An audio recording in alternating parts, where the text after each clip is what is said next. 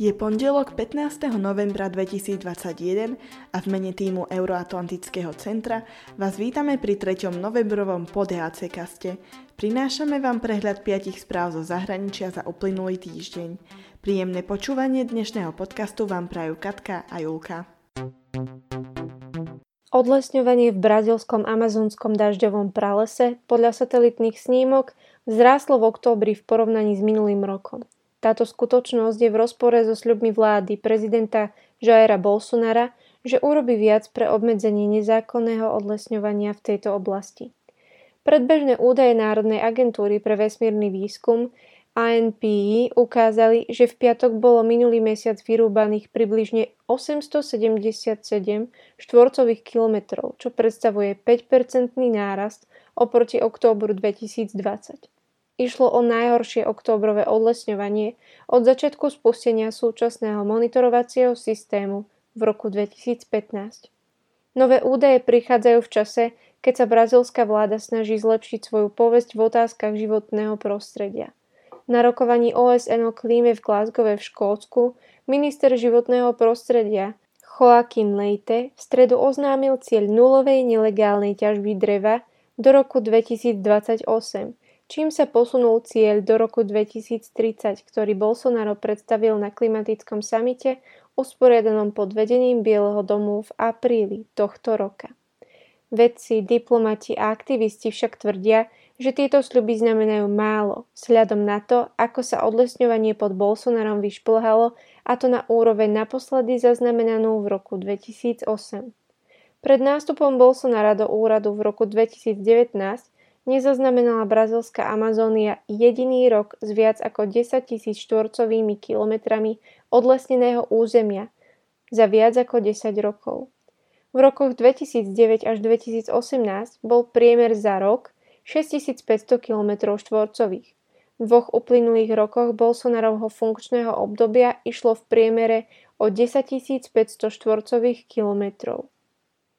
Bolsonaro vyvolal obavy medzi ekológmi tým, že vyzval na rozvoj v rámci amazonského regiónu a označil globálne stiažnosti v tejto veci za sprísahanie, ktoré má za cieľ zabrziť agrobiznis krajiny. Bolsonaro ponúkol zmierlivejší tón v otázkach životného prostredia od nástupu amerického prezidenta Joea Bidena do úradu, pričom na samite ku Dňu Zeme v Bielom dome a opäť na valnom zhromaždení OSN slúbil, že potlačí nezákonné odlesňovanie. Na druhej strane však Bolsonaro dohľadol na znižovanie počtu zamestnancov v environmentálnych agentúrach.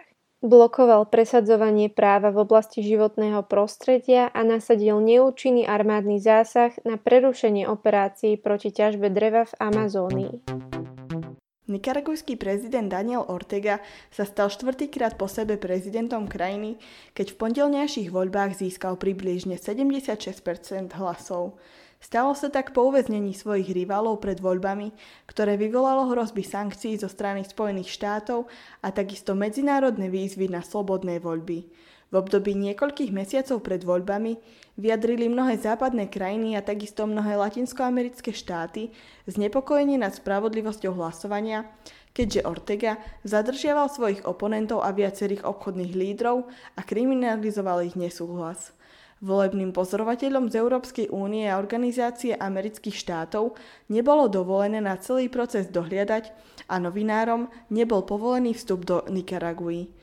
Americký minister zahraničných vecí Anthony Blinken sa vyjadril, že jeho krajina bude spolupracovať aj s ďalšími demokratickými vládami a je pripravená použiť celý rad nástrojov, vrátane prípadných sankcií, vízových obmedzení a ďalších koordinovaných krokov proti tým, ktorí sú považovaní za spolupáchateľov pri podpore nedemokratických činov nikaragujskej vlády. Demokrati v americkom kongrese žiadali prezidenta Joea Bidena, aby podporil tzv. Renaissance zákon, ktorého cieľom je zintenzívniť tlak na Ortegu a usilovať sa o väčšiu regionálnu spoluprácu s cieľom posilniť demokratické inštitúcie. Spoločné vyhlásenie všetkých 27 členských štátov Európskej únie obvinilo Daniela Ortegu zo systematického väznenia, prenasledovania a zastrašovania oponentov, novinárov a aktivistov. Na druhej strane argentínske ministerstvo zahraničných vecí vyhlásilo, že je znepokojené zatýkaním opozičných lídrov, avšak zachováva svoju diplomatickú tradíciu nezasahovania do vnútorných záležitostí iných krajín. Mexiko zastávalo takisto kritickú pozíciu voči Ortegovnú zatýkaniu opozície, avšak zostáva aj v pozícii nezasahovania do nikoragujských vnútorných záležitostí. V prejave, ktorý v pondelok trval viac ako hodinu, Ortega vystúpil voči Spojeným štátom a Európe a označil ich za jenkínskych imperialistov. Ortegovo víťazstvo vo voľbách upevňuje čoraz represívnejší politický model, ktorý si vybudoval v posledných rokoch aj so svojou manželkou a zároveň viceprezidentkou Rosariou Muniovou. Podľa gréckého predsedu vlády by mali byť mramorové sochy pochádzajúce z chrámu Partenon, ktoré sa nachádzajú v Britskom múzeu v Londýne, vrátené do Atén a zároveň vyzval Britániu na rokovania o tejto otázke. Spojené kráľovstvo by malo pristúpiť k dialógu v dobrej viere s Gréckom a ja ho vyzývam, aby tak urobilo, uviedol grécky premiér Kyriakos Mitsotakis v Paríži. Daný prejav predniesol v piatok na podujatí konanom pri príležitosti 75. výročia založenia kultúrnej a vedeckej agentúry OSN UNESCO. Mitsotakis povedal, že táto inštitúcia urobila v septembri zásadný krok, keď uznala, že je to medzivládny problém. Zároveň využil túto príležitosť, aby zdôraznil, že tento rok si pripomíname aj 200 výročie vojny za nezávislosť Grécka – ktorá viedla k vytvoreniu moderného gréckého štátu. Preto povedal, že nie je lepší čas ako teraz na vrátenie monumentálnych rezieb. V marci tohto roka ale britský premiér Boris Johnson uviedol, že Británia je legitímnym majiteľom partenónskych sôch, čím rázne odmietol permanentnú žiadosť Grécka o navrátenie sôch, ktoré majú vyše 2500 rokov.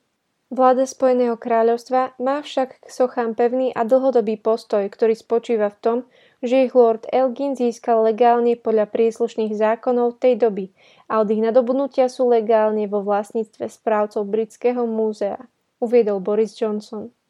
Mitsotakis v piatkovom práve zdôraznil, že povinnosť vrátiť sochy z Partenonu je priamo na vláde Spojeného kráľovstva a že je dôležité, aby sa mramorové sochy z Partenonu v Londýne spojili s väčšinou partenonských sôch v Aténach. Grécko sa od nadobudnutia svojej nezávislosti v roku 1832 opakovane snaží vyzývať na vrátenie sôch, ktoré sú v Británii známe ako Elginové mramory. Vtedajší britský diplomat Lord Elgin ich začiatkom 19. storočia, keď bolo Grécko pod osmanskou nadvládou, presunul z chrámu Partenon v Aténach a to za okolnosti, ktoré vyvolali jednu z najznámejších kultúrnych hádok na svete a dlho boli predmetom sporu. Britské múzeum v Londýne odmieta vrátiť sochy, tvoriace zhruba polovicu 160-metrového vlisu, ktorý zdobil pamätník z 5. storočia pred Kristom. Predstavitelia múzea v Londýne argumentujú, že ich získal Elgin na základe právoplatnej zmluvy s Osmanskou ríšou a zároveň, že sú súčasťou spoločného dedictva všetkých.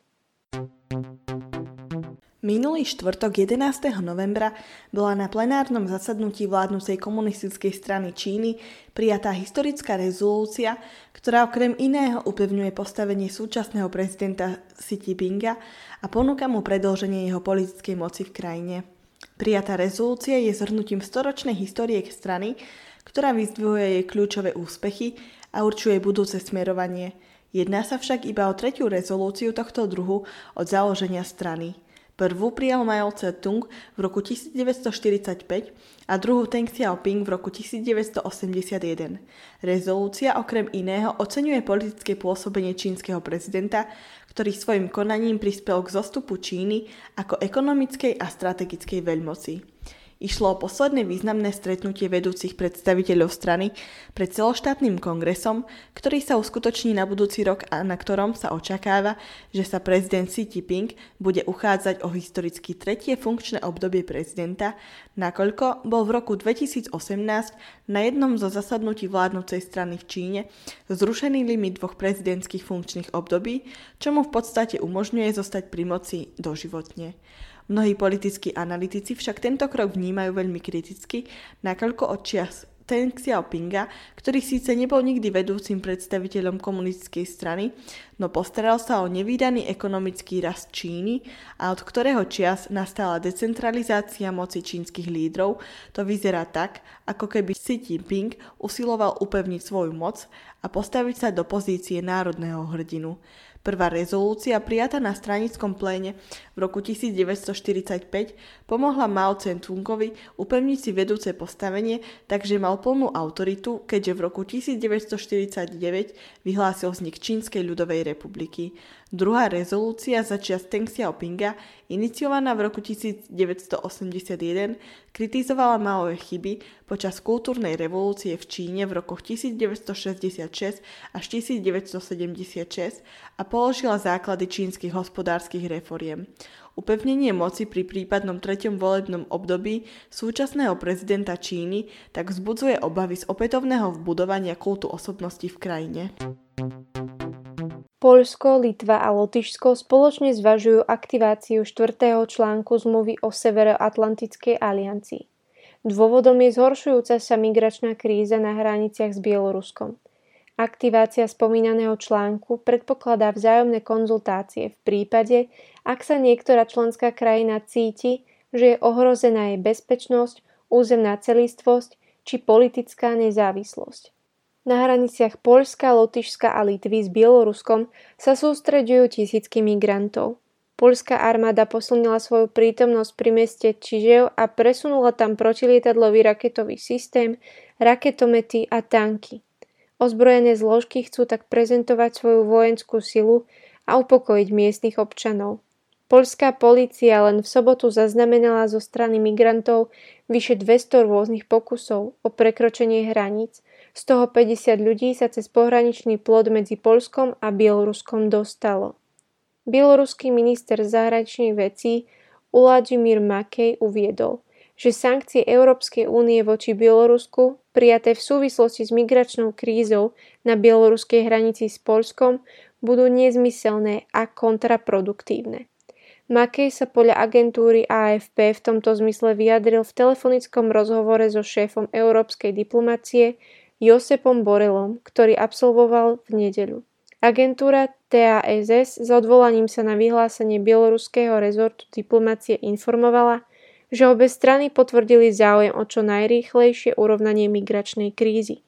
Borel už skôr uviedol, že Brusel v pondelok rozšíri svoje sankcie voči Bielorusku tak, aby zahrňali každého, kto sa zúčastňuje na obchodovaní s migrantmi v Bielorusku – vrátane leteckých spoločností, cestovných kancelárií a úradníkov. To by bolo pre dnešné vydanie všetko. Ďalšie informácie o Euroatlantickom centre nájdete v popise tohto podcastu a taktiež na našom Instagrame alebo Facebooku. Prajme vám príjemný a úspešný týždeň. Do počutia.